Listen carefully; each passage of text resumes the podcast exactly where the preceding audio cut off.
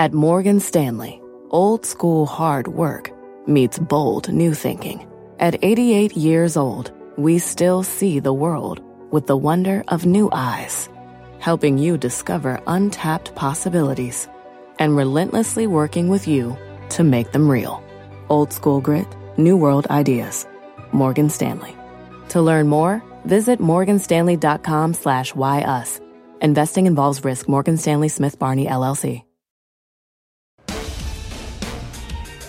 Right now on Fast, bracing for Powell. Stocks mostly stuck in neutral as the market awaits the Fed chair's two days of testimony on Capitol Hill. Will Jerome Powell stick to the recent script of higher for longer? Plus, TikTok on the clock. A bipartisan pair of senators set to introduce legislation tomorrow that will let the government ban or prohibit foreign technology and products like TikTok, the ripple effect on the tech sector and relations with Beijing. Then big oil's bet on where prices are heading right now, Apple's new fan on Wall Street, and the chartmaster's list of beaten down names he thinks are ready for a reversal of fortune.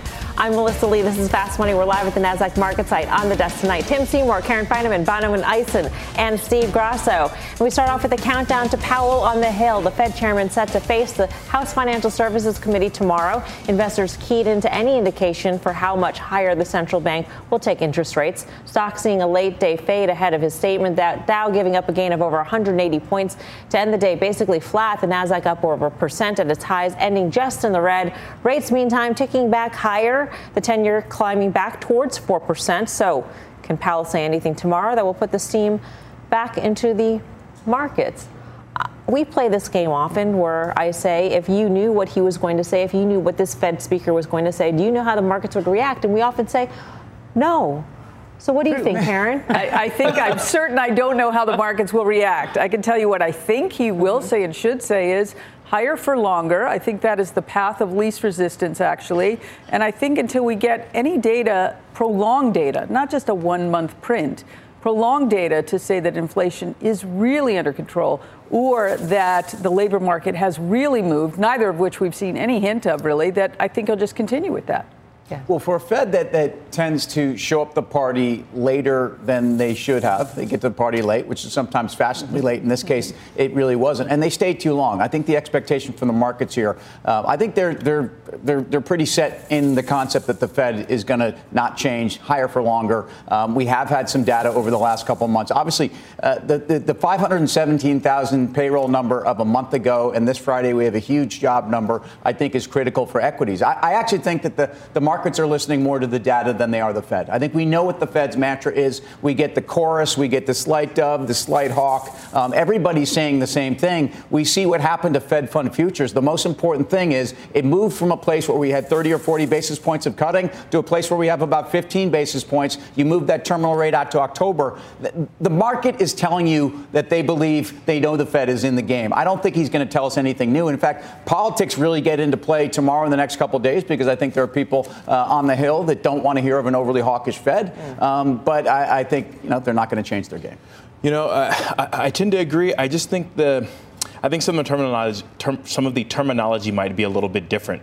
That disinflation word was used, I don't know, it's no short of thirty or so times the last time he spoke. And I think the market found a way to to find some dovishness within that. So I do understand that the economic data has continued to be strong. The labor market has continued to be strong. Uh, inflation, I think we all have accepted that higher for longer is likely the mantra going forward. But I think he will be a bit more reticent to acknowledge developments that would lead to an eventual pause or pivot. And I think it's going to be that nuance in terms of him being very cautious in terms of acknowledging developments that would lead us or be interpreted to lead us to a lower terminal rate that, that will be front of mind. Yeah, I mean, the higher for longer. Markets seem to believe the higher. I don't know if they believe the longer. If you take a look at what we're pricing in here, I mean, the, the idea that there is a pause or a pivot in store at the beginning of twenty-four, uh, Grasso, that doesn't seem like longer if you think that the terminal the rate is going to be hit in July. I mean, that's a matter of months. Maybe that's long for some people,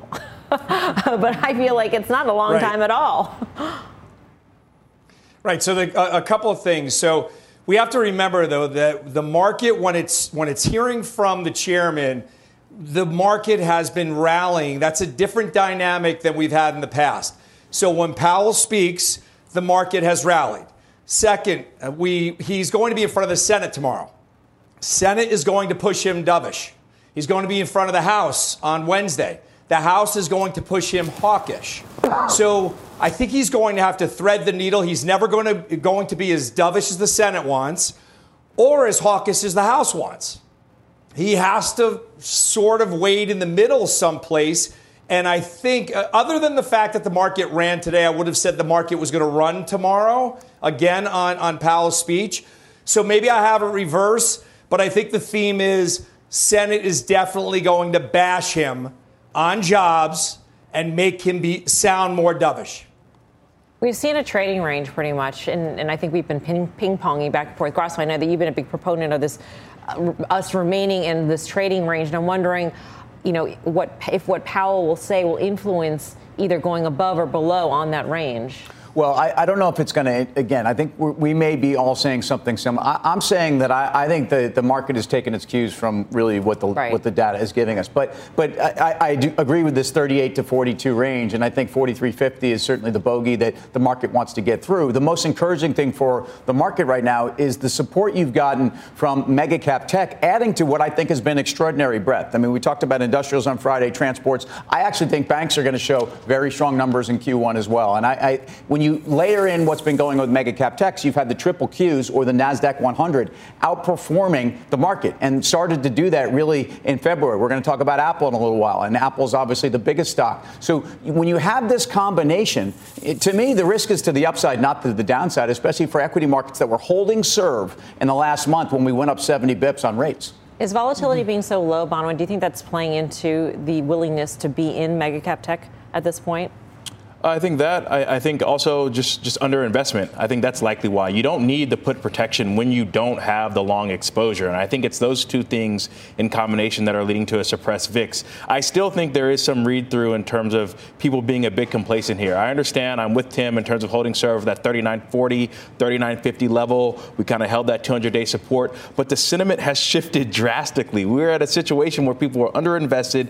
Everyone was calling for a bearish market. I think it's quite the opposite now. And for me, I, I mean, I, I sound like a broken record, but I think the, the risk is actually to the downside here. You, you the, the thing that you least expect or that you least want is now a rollover. And that is ex- the exact opposite of where we were going into this rally.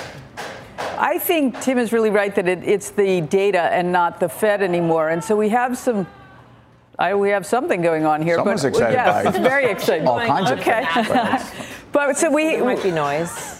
Like we have, anyway. yeah, some wholesale inventory number, which could be read either positively or negatively. If they're up, you could say, all right, well, ma- managers are feeling good. They want to have inventory because they believe that they're going to be able to sell it. Or you could look at it as they have excess inventory that they haven't been able to sell. You know, you kind of just, uh, you you know, it's that sort of, uh, what was it, Yaza or Yanni or something. Oh, oh, right, like what do you see? Yeah, what do you, yeah. yeah. And um, so Arnold Horseshock, the Horseshock thing. No, it was like a yeah, like red, the blue dress, green, right, it was blue, gold blue dress, or red blue or gold. Dress. Yeah. yeah. Um, and then Friday we get some very big, uh, yeah. we get some very big employment numbers. That's going to be really important. Yeah. All right. For more on what to expect from Powell this week, let's bring in Steve Leisman. Steve, what do you think? What What do you think he's going to say? Do you think he's going to talk about, you know, the circumstances for a pivot or a pause? Do you think he's going to say, I can't see a pause or pivot happening in the first half of next year? No, I think he's going to go out of his way to make sure that any doves on your panel don't have any reason to trade. I think there was perhaps some concern coming out of the press conference that, you know, why did the market take it as dovish? Maybe because he said that word disinflation eleven times, which you guys were talking about. I think he's going to make sure that uh, people understand that, that to the extent that there's any risk, that risk is to the upside. I think he's going to affirm the market pricing, which if you look at it now, has that October contract up near five forty-five, has almost eliminated by now any cuts by year end. And it'll be interesting to me to see if he starts working on the rest of the cuts that are built in, which are now, we'll show you this chart for the first time. I don't know if you guys have it, but we put June twenty twenty-four on, on our bar chart that we use all the time. And that's where the cuts are now built in.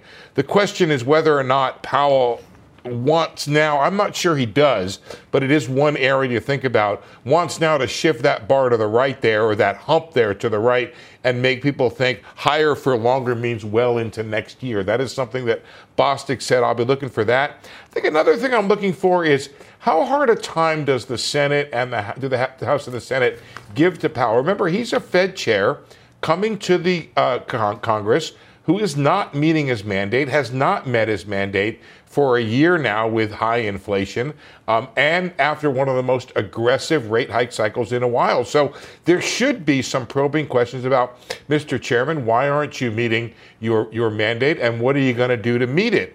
Uh, and I think there was some cogent commentary just a little bit earlier on the differences between the House and the Senate. I think he's more likely to get that line of questioning at the House. And the answer, the only possible answer he has, is to do more. Um, I don't think he has any other possible answer. Um, there is a line of thinking, Steve, that because the stimulus lasted for so long and was so large that it, it will take longer for what Powell is doing to actually work. And I'm wondering if you, you're hearing this, or if, if the Fed officials will actually address that, because it, I, I understand that, you know, this is political theater in, in large part. So they're going to press him on why he's not meeting his mandate. But it's not like he's the only one at the switch here that created the situation. I mean, Congress sort of made a very difficult, they had nothing, you know, they had to do it. They had to do what they had to do. But this is the situation.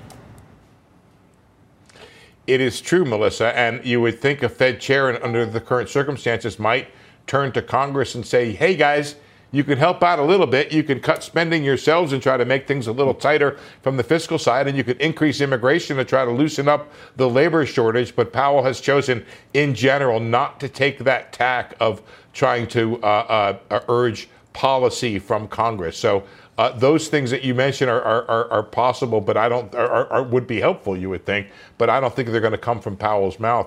Um, you're right, though, that uh, he's he's doing the best he can. The trouble is, Melissa, I keep reading commentary that suggests that it's going to be very difficult for Powell to have much impact on the key area that he's most worried about, which is service sector inflation. And there's this increasing concern that we might have seen the best of the goods disinflation we've seen for a while. So it's a little unclear to me how this inflation gets under control at this point. If goods don't disinflate and service continues to inflate, I think we may have a problem for a while here. Hey, Steve, Tim, in the context of this political theater, do you think that, that Powell could actually push into a little bit liquidity conditions, which have gotten extremely, um, I would say soft, but certainly relative to one year ago when we peaked at nine percent the last time he was on the Hill? So do, do you think that there could be some dynamic to point out what's going on with, with the, you know, for, for for politics that are going to lean on him for staying at the party too long? Um, he's going to have plenty to say. And in that sense, it could be negative for markets because he can point out the obvious. We're in a very different place than we were even in October uh, when the market was looking at conditions, whether it was spreads, whether it was equities, uh, whether it was even where you were seeing lending and mortgage rates. I mean, what I am not hearing right now, Tim, that there are a lot of big liquidity concerns out there right now, unless I'm missing something. Um, what it has been a little bit remarkable about this whole uh, uh, run here, especially with the Fed upping the uh, balance sheet reduction to that ninety-five billion dollars, is that seems to, things seem to have proceeded relatively orderly. We have had, as you know, Tim, a massive move in treasuries, and I, I unless I'm missing it, Tim, which you can maybe fill me in, I'm not hearing about massive no, dislocations. No, and in fact, all, what I was pointing out is it gives Powell some ammunition to put back, push back on legislators that have their own things to worry about in terms of push of, of, a, of a Fed that they think is being overly aggressive. And I think he can say, hey, look, um, the, the world's a much easier place right now. If anything, we have to be more on the switch. I don't see the liquidity issues out there. That's my point. I actually think that we're in an environment right now where liquidity is not dried up. We haven't had the liquidity event. We're not even close. Spreads have widened out, excuse me, have tightened up substantially. Um, and that's actually, you know, been very positive for the market. And and you saw those companies go into the market with some ten-year sales and some corporate bond sales that right. were Jump. pretty interesting yep. in this environment that suggests there is some liquidity out there. Yeah. Just quickly, Steve, before we let, let you go, do you think that he's seen the jobs report, or he will have seen it? No. Um, so I reported this several years ago. There's a piece of the jobs report the Fed gets regarding um, uh, uh, employment in the manufacturing sector that it gets early. Um, and I don't know how high up the chain that is uh, that is shared, um, but I do know he'll get it Thursday in the afternoon. Uh, so I don't think he's seen it yet, which which is an important thing, Melissa, that I should have noted. Um, to the extent that Powell is hawkish, he may attenuate some of his comments in case he gets some help from the Friday jobs report and next week's C P I report. I think all indications are that he won't, because even if that jobs report on Friday is the way it's forecast to be, half of what it was in January, it's still going to be too strong for the Fed. Yeah. Steve, thanks. Steve Leisman. For more on how Powell's testimony could influence the markets, let's bring in R B C Capital Markets Head of U S Equity Strategy, Lori Calvesina. Lori, great to have you with us. I know you make it a point that you don't usually make any big Fed predictions here, but I'm wondering if, at least for right now, if you're seeing sort of a, a sweet spot in terms of being able to trade equities from the long side. It feels like a lot of strategists are saying, you know what, we're gonna we're gonna trade the markets that are that are here and now, and right now things look okay. And I'm thinking most specifically about, for instance, Morgan Stanley's Mike Wilson, who's been pretty bearish, but he's saying right now you can trade. What do you think? Look, I think that, you know, I think we're sort of stuck in purgatory right now, where I think investors are frankly fed up with twenty twenty-three. A lot of them put those bets on last year. There was some, you know, kind of, I think the pause was essentially pre-traded back in January. But I think, you know, investors have their own idea of where earnings growth is going to come in this year. And I think they're ready to look forward to twenty twenty-four. But I think we quite don't have enough information about twenty twenty-four yet for markets to really shift there. So I think we're still sort of being kind of pulled into this twenty twenty-three recession, Fed, inflation narrative. Some days we kind of, you know, get a little bit pushed more towards that twenty twenty-four recovery. Um, and I think we're stuck a little bit. And I think that's why markets are sort of churning around and chopping right now, frankly. Lori, it's Karen. So we were talking on the desk before you were on about whether whether it really matters what the Fed says. Is it other things now that will drive the market? What's your opinion? Is there anything you can say that will really move the market? You know, as as an equity strategist, right, I don't feel like I'm necessarily going to get anything substantially new over the next few days. We'll see. Maybe I'll be surprised. I do think that one of the reasons why in February we started to see the growth trade uh, growth trade trade sideways relative to value again after such a strong January was that growth got a little bit expensive and it got a little bit crowded if you look at the C F T C data. So there was room for markets to sort of, you know, price in the idea of, OK, maybe we're a little too optimistic on the pause. We were a little too too optimistic on inflation. So I get all that. Um, but, I, you know, I don't know that markets are really going to be hanging on every word. We've had our dose of hawkish Fed speak. I think it's really all about the data from here, to be honest. Lori, you mentioned uh, some pre-trading of the pause. I don't know if it was December or January that you mentioned. Do you think that with the recent backup that we've had in rates, do you think that the market is finally in line and receiving the message that the Fed has kind of reiterated time and time again? Look, I don't think the market was ever ignoring the Fed, but I do think that when we came into January, growth looked very reasonable relative to value, and we didn't have a crowding problem in growth. So it was okay for markets to look more forward and say, okay, we already priced in the sort of last, you know, chapter of the hawkish Fed. It's okay to go ahead and start pricing in the pause, the transition to something new. But then that trade got ahead of its skis. So we had to ease back on that a little bit.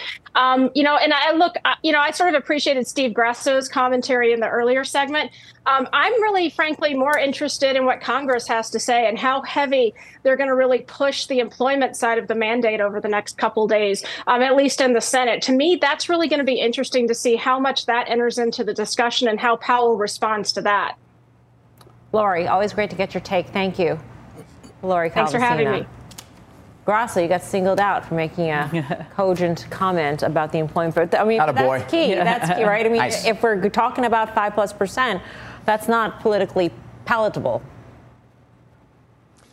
Yeah, and, and uh, you, you know, I mean, it just comes down to jobs uh, ultimately, and it's it's always politically correct to worry about jobs. So we do have a dual mandate with the Fed. The problem is with these long and variable lags. I, I, I just really want to know how Chair Powell sees that, and does that dictate his actions? Because if he doesn't, then what, what, what is this? As Tim said before, they show up too late, they stay too long. But if everyone knows this, this is a very cerebral body. What are they going to do to avoid that this time? And I'm starting to hear, lastly, I'm starting to hear this argument that earnings are going to be under pressure now because inflation has died down, and that was helping earnings. So it's sort of, you know, this circular argument now. Aren't we hoping for inflation to come down? So I, I think he's got a real needle to thread in this. He's going to get pushed from both sides of the aisle. I think he's going to stay on message. And I think he's actually done an excellent job as of late sending that message. And the markets liked it. All right. Coming up, some magic in Merck shares today. The pharma stock jumping on some positive drug results. We're bringing the details next. Plus, keep an eye on Apple. Analysts biting into the tech stock in a big way. Just how high they see the stock going from here. Don't go anywhere. Fast Money is back in two.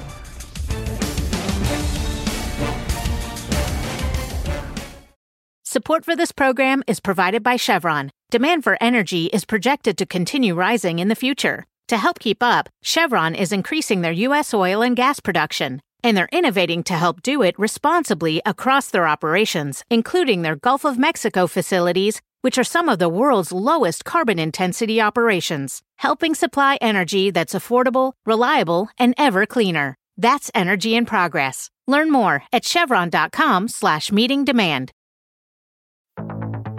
Now is the time to bring new ideas to your industry. And T-Mobile for Business has the advanced five G solutions to make that happen. We're helping rethink patient-doctor interactions with real-time data sharing. We're tracking carbon with five G sensors to help fight climate change. We're partnering with cities to connect roadways, cars, and drivers to minimize injuries. Disruptive thinking deserves a disruptive partner. So let's get started on what's next for your business. Step up your innovation at T-Mobile.com slash now.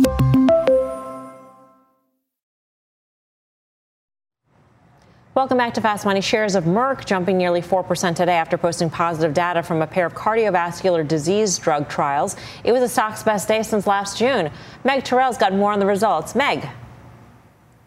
Hey, Melissa. Well, this was on two different drugs. The first one is for a rare um, heart disease known as pulmonary arterial hypertension. This is a drug that Merck acquired when it bought Acceleron for more than eleven billion dollars. Uh, and they showed in a trial that uh, they were able to reduce the risk of clinical worsening or death from this disease by eighty-four percent. So that really contributing to part of the rise today. The other is that they had some data from a phase two B trial for a cholesterol pill. Uh, this is a, a class of drugs known as P C K nine inhibitors, but all the other ones are injectables, and this one is actually an oral formulation. And they showed they could reduce that bad cholesterol by as much as sixty-one percent in this trial. We talked with Merck's chief medical officer about what this potentially means for treatment. Here's what he said. Targets for optimal lipid management have really, really uh, dropped significantly. Uh, and so, unfortunately, statins have kind of maxed out. There's no way to get to uh, a uh, to goal in many, many patients without something else. So having another oral medicine that can really drop cholesterol uh, intensively will be a major advantage. So J P Morgan puts estimates for both of these drugs in peak sales at perhaps four billion dollars a year. You can see Merck up there four percent on this news. Uh, Esperion was another company that had some cholesterol results out of the same cardiology conference over the weekend, had dropped twenty percent on that. That's a less than five hundred million dollars market cap stock, but got a lot of attention. Amgen and Regeneron were showing you there because they make the injectable versions of P C S K nine drugs. Not reacting so much, Mel, because that market never transpired the way it was expected to when these drugs got on the market about eight years ago. Melissa? Yeah. Uh, Jefferies initiated with a buy, Mag. So uh, these drugs factor in into the model? Yeah, yeah, they're expected to potentially contribute to Merck's goal of ten billion dollars coming from cardiovascular sales over the next few years. And this, of course, as they're worried about losing patent protection on Keytruda starting in twenty twenty-eight. Yep. Meg, thanks. Meg Terrell. Where do we stand in healthcare? Well, I'm long Merck. I'm long a number of uh, healthcare, Bristol Myers and um, uh, AbbVie and Pfizer. Uh, Pfizer's been kind of the dog. Merck, so Merck's done a great job, except it's just getting a little bit expensive now. I mean, if you look back a year ago, you could buy this as sub ten-ish, maybe, mm. P E. It's much higher now. I mean, news like this is good, but it's going to be a while. We don't really know, you know, what it's going to be worth. So um, I, I wouldn't be buying more here right now.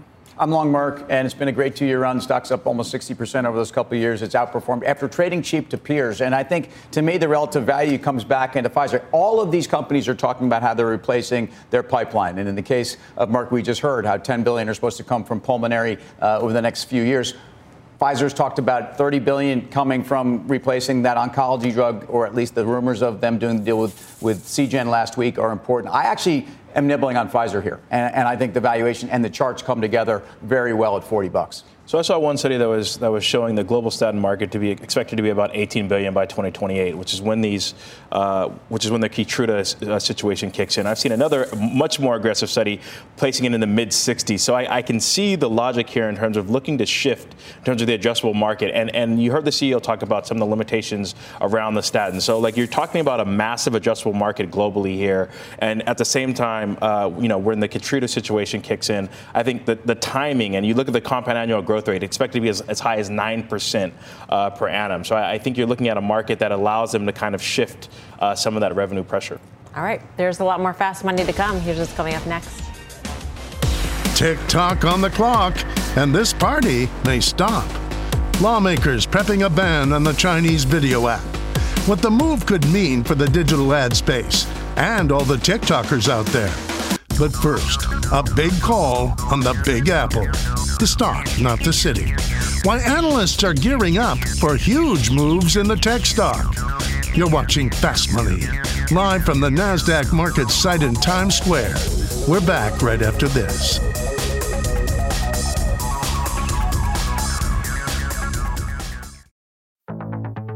Now is the time to embrace a new wave of workers. Every day, your team grows younger, more digital, and more drawn to entirely new ways of working, which means you need flexible solutions to connect them where business gets done. T-Mobile for Business was born digital. With America's largest five G network, we can make it easier to work together from virtually anywhere. Your team may be changing, but with the right tech, it can be more productive than ever before.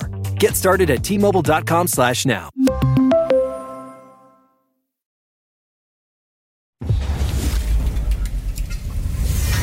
Welcome back to Fast Money. A big Apple call out of Goldman Sachs. Analysts initiating the tech stock with a buy rating, calling for more than thirty percent gain in shares over the next twelve months. Goldman saying that despite recent product headwinds, the iPhone installed base success supports the recurring revenue or Apple as a service opportunity. Apple's already up nearly twenty percent this year. Um, Karen and I were discussing this uh, no, yes. no knocks on Goldman Sachs, but I mean, I, I didn't feel like I knew anything. I read it. Totally. Yes. It's not totally. a radically different five G. Or, exactly. Whatever. Right. So I, go ahead. The thirty percent upside is a pretty, you know, that's out right. there. That's, yeah. bull- I mean, you know, they talk about the services revenue mm-hmm. and all the reasons why the services revenue, even if the, even if it's not an additional handset growth, um, that it's this locked-in system, and they've got all these other add-ons now. And so that's forty percent revenue of the kind that gets a higher multiple because it is somewhat recurring. But, you know, you put a big multiple on that to get to the one hundred ninety-nine.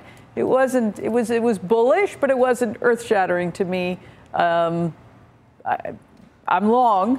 Um, I'd probably be out before one hundred ninety-nine, actually. Steve? Yeah, it, you know, if you remember when when uh, Apple was on a tear, we were all talking about that three trillion dollars mark in price. Uh, I, I believe it's one eighty-two eighty-six. I wrote that number down. We haven't heard much about that level. Uh, I think they're just dusting off, as you said, not to not to be cruel to Goldman. They're dusting off everything that the entire street already has said and known.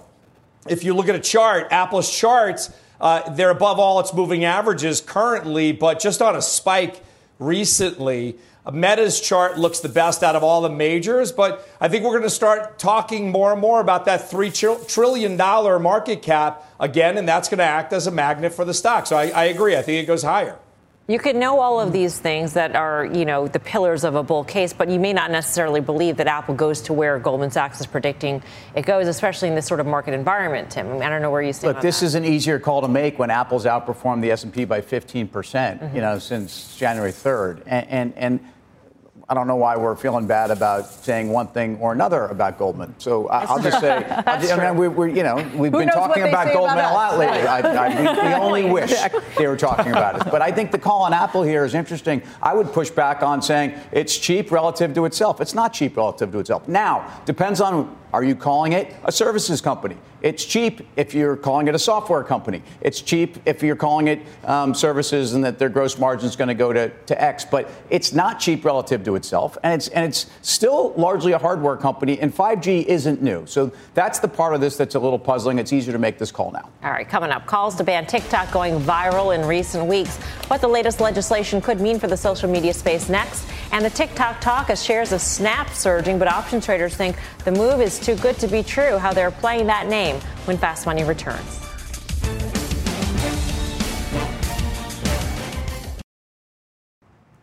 Welcome back to Fast Money. Another check in the markets today. Stocks giving back early gains late in the day as Treasury yields continue to climb. The Dow still managed to eke out a gain for the fourth day in a row. The S and P up less than a tenth of a percent. The Nasdaq unable to stay positive, though, breaking a two-day winning streak. And some names hovering around all-time highs, United Rentals, Steel Dynamics, and Progressive, all trading near those levels. United Rentals, Karen. Yes. I've, I mean...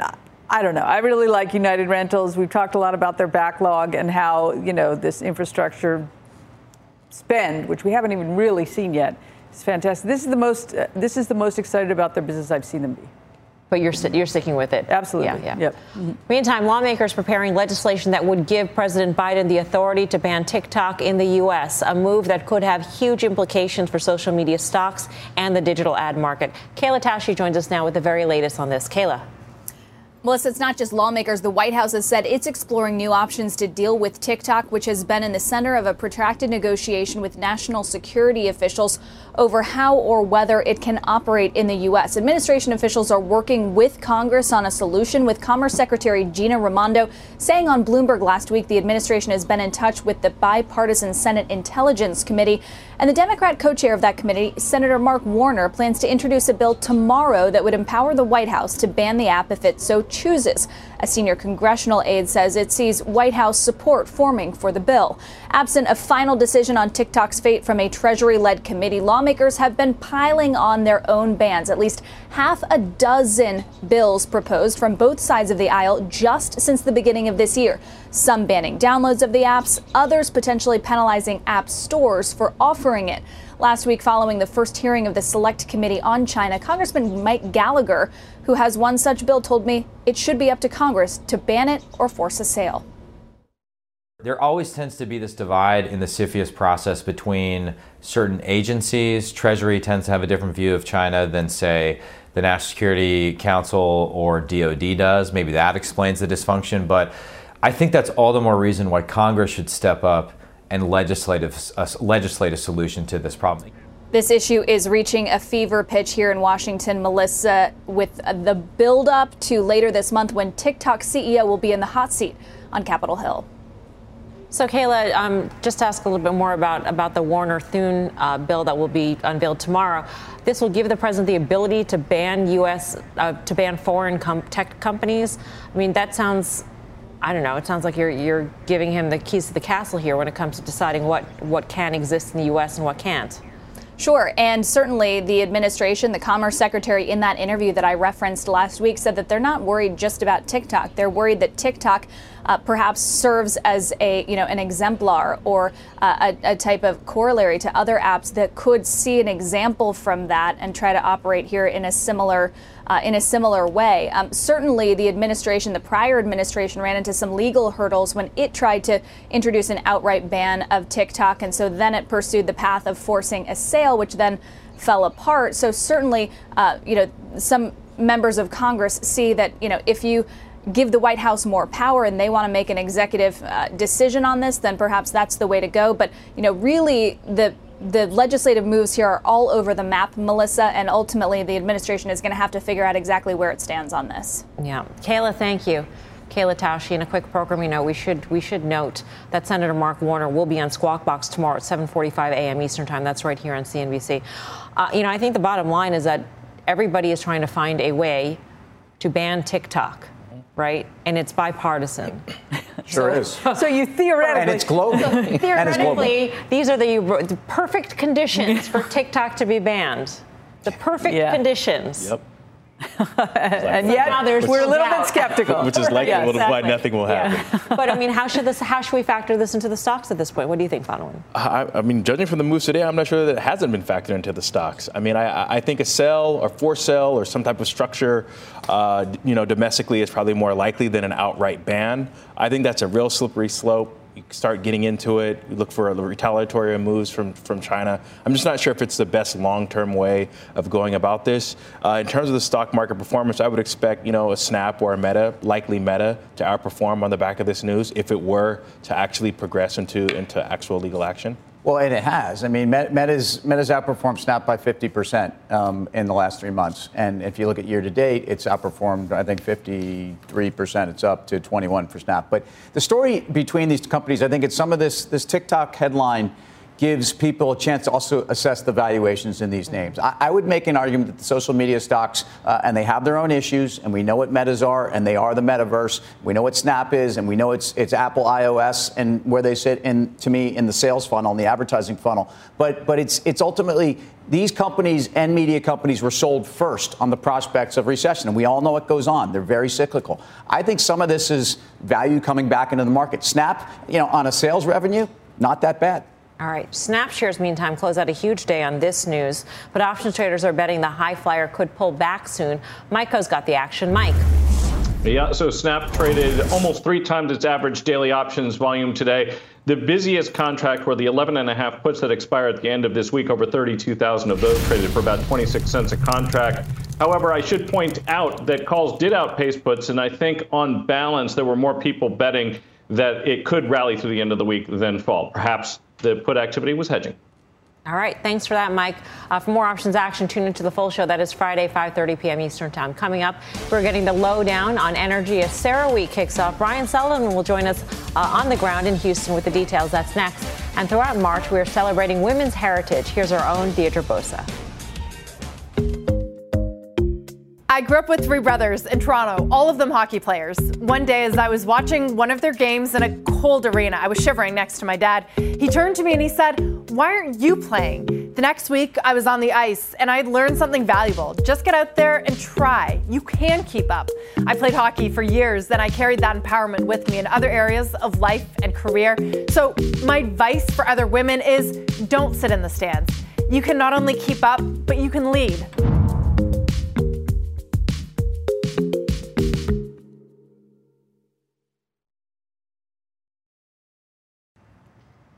Welcome back to Fast Money. Crude oil prices closing back above the eighty dollar mark for the first time since February thirteenth today. The commodity now back in positive territory for the year. The move comes as top producers descend on Houston this week for the annual CERAWeek conference. Our own Brian Sullivan is there. Brian, you've been talking to a lot of folks today. A lot on camera and a lot more off camera. Melissa, and I've been asking them all kind of the same question on and off camera, basically where oil price is going to go, higher, lower, about the same in a year. At least the ones on camera, if you watched all day, you heard them pretty much all say that they believed oil prices were going higher. We spoke with Pioneer, we spoke with Occidental, we spoke with Schlumberger, which is now known as S L B, spoke with Baker Hughes. Here's what two of them had to say. I think prices are in a good place right now. If you're in the seventy-five to eighty dollar range for oil prices, that's a sustainable price um, scenario for the industry to be continue to be healthy. I see us at a bottom. We've had everything thrown at us. We had the S P R, a million barrels a day thrown at us. We've had a recession.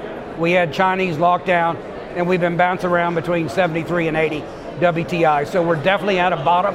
And the question is, when do we break out? I predict sometime this summer we'll break past eighty W T I on the way to ninety dollars a barrel. Scott, obviously, though, Mel, he's been a lot more bullish than many, and he's been wrong in some respects there as well. But he noted eight hundred thousand plus barrels a day likely coming online from China, or demand-wise coming on from China as the summer approaches. Phil LeBeau, I heard him say today, more people are flying now than pre-COVID, just drive anywhere. So there is a certain sense of optimism. But listen, if you're going to be in this business, you better be optimistic, because the industry's been through about seventeen recessions in the last sixteen cycles. So there is a, certainly a sense of bullishness here at the CERAWeek conference. Yep. Brian, thank you. Brian Sullivan. Very busy today. And don't miss Brian's new show, Last Call, that kicks off this Wednesday, seven p.m. Eastern Time, right, right. here on C N B C. Um, Sheffield, who he had uh, played a soundbite from, Scott Sheffield, the C E O of Pioneer, also said the break-even was thirty-nine bucks. So when you think about that, well, you know, oil prices are great where they are, even if they drop more. The energy sector's become lean and mean, and a lot of this break-even is also paying down debt. So if you think about their interest expenses, and, and it, if you're investing in commodities, these are long cycle and long tail. And if you look at the energy sector, uh, I think it's all about supply. Uh, and I don't see a lot of supply. Again, when you're paying down debt and pay, your payout ratios to your investors are north of fifty percent, you're not investing in new production. And on some level, uh, they used to be punished for this. I think they're being rewarded here. I, I saw the interview. It was a good interview Brian did with Scott Sheffield. I think he also said we're not going to we're not going to you know rev up our production. We are not going right. through that basically cycle again. Thumbing their nose at the Biden Absolutely, administration. Yeah. It was a very you sort should. of firm answer. Yeah, Grasso. Yeah, I think last year was the year where you had a lot of people who weren't energy investors get pulled into buying energy equities. I think all the equities have topped and they're rounding lower. Um, I, I think oil is range bound. It's probably right around sixty-five to one hundred.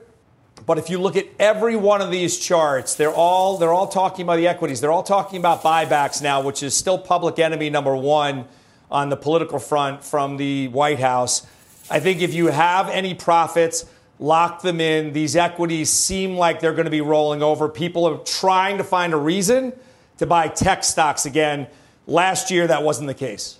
All right, coming up, the chart master, Carter Worth, is channeling his inner animal spirit. He sees a couple stocks turning from bears into bulls. He'll chart out the names when Fast Money returns.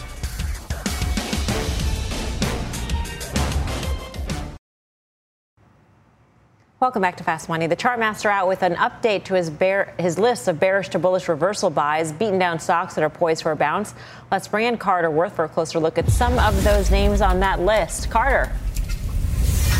Well, that's right. From time to time, we put out sort of master lists for what it's worth, stocks that are either rebound candidates or breakout candidates, but one that is sort of actionable or bearish, bullish reversals, right? Heretofore laggards that are emerging, bottoming, basing, um, rising out of the ashes. Let's look at a few. This is DocuSign. Now, um, basing, bottoming, take a look if you add, for instance, another stock, DocuSign on its own, but then the next iteration, if we put in, now we have Square. Look at that overlay. You're talking about an eighty plus percent correlation. Try SoFi. They have nothing to do with one another because it's really not about their fundamentals. It's about how money moves in and out of certain stocks, certain asset classes. These are bearish to bullish reversals. Put in the S and P, of course, and you see what we have, laggards. And the S and P, again, is a pair of twos. It's unchanged one month, six months, one year. It's the same price it was two years ago. The market is sort of dull, but stocks like this offer an opportunity to generate alpha, prospectively, within a market that's going nowhere. What makes those uh, charts, the three charts, um, Carter, look bullish to you?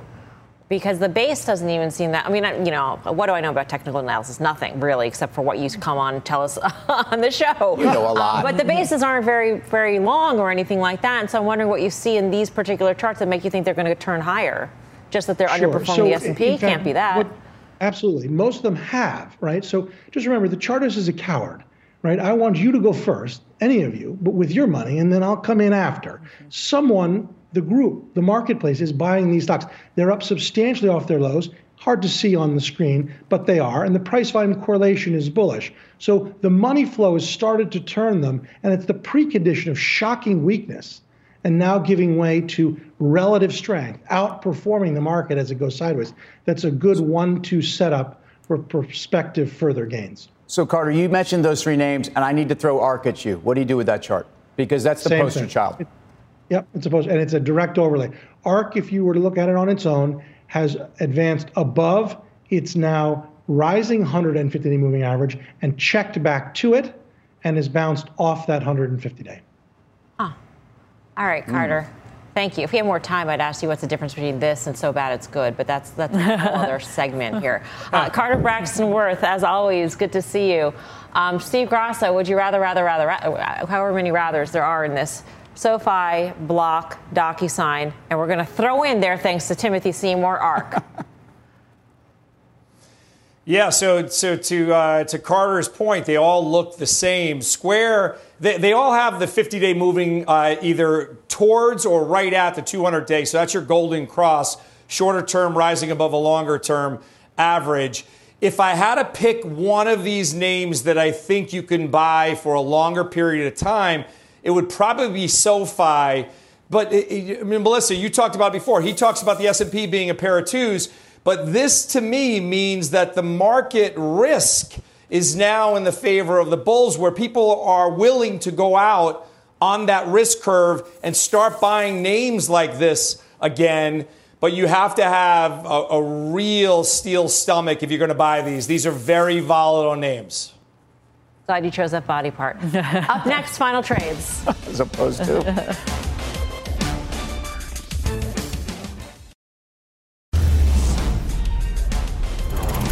Time for the final trade. Steve Grasso. Now we know how much China has increased their defense spending. The U S is going to be forced to increase theirs. Lockheed receives an overwhelming amount of dollars from that. L M T. Bono and Eisen. Uh, C V X. I'm really in these companies not because of where I think oil prices are going to go, but because they're returning cash to shareholders. Tim Seymour. Very springy today, Mel, by the way, in your mm. pink. Um, Total. I think it's more than springtime for the energy companies. Stay there. T T E. Chairwoman. Yes, the one social media company that hasn't gotten the TikTok bump, I think, is Alphabet. So Google, final trade.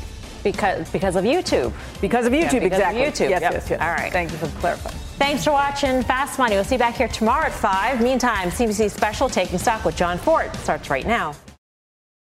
It's time to take your career to the next level. With over one hundred fifty graduate degree programs, the Catholic University of America, located in Washington, D C, provides world-class academics with a student experience that educates the whole person, mind, body, and spirit. Whether your professional calling is in engineering, nursing, social work, or any of our other exceptional degree programs, encounter the best of everything that Catholic University has to offer and discover the best in yourself. Learn more today at catholic dot e d u forward slash grad admissions.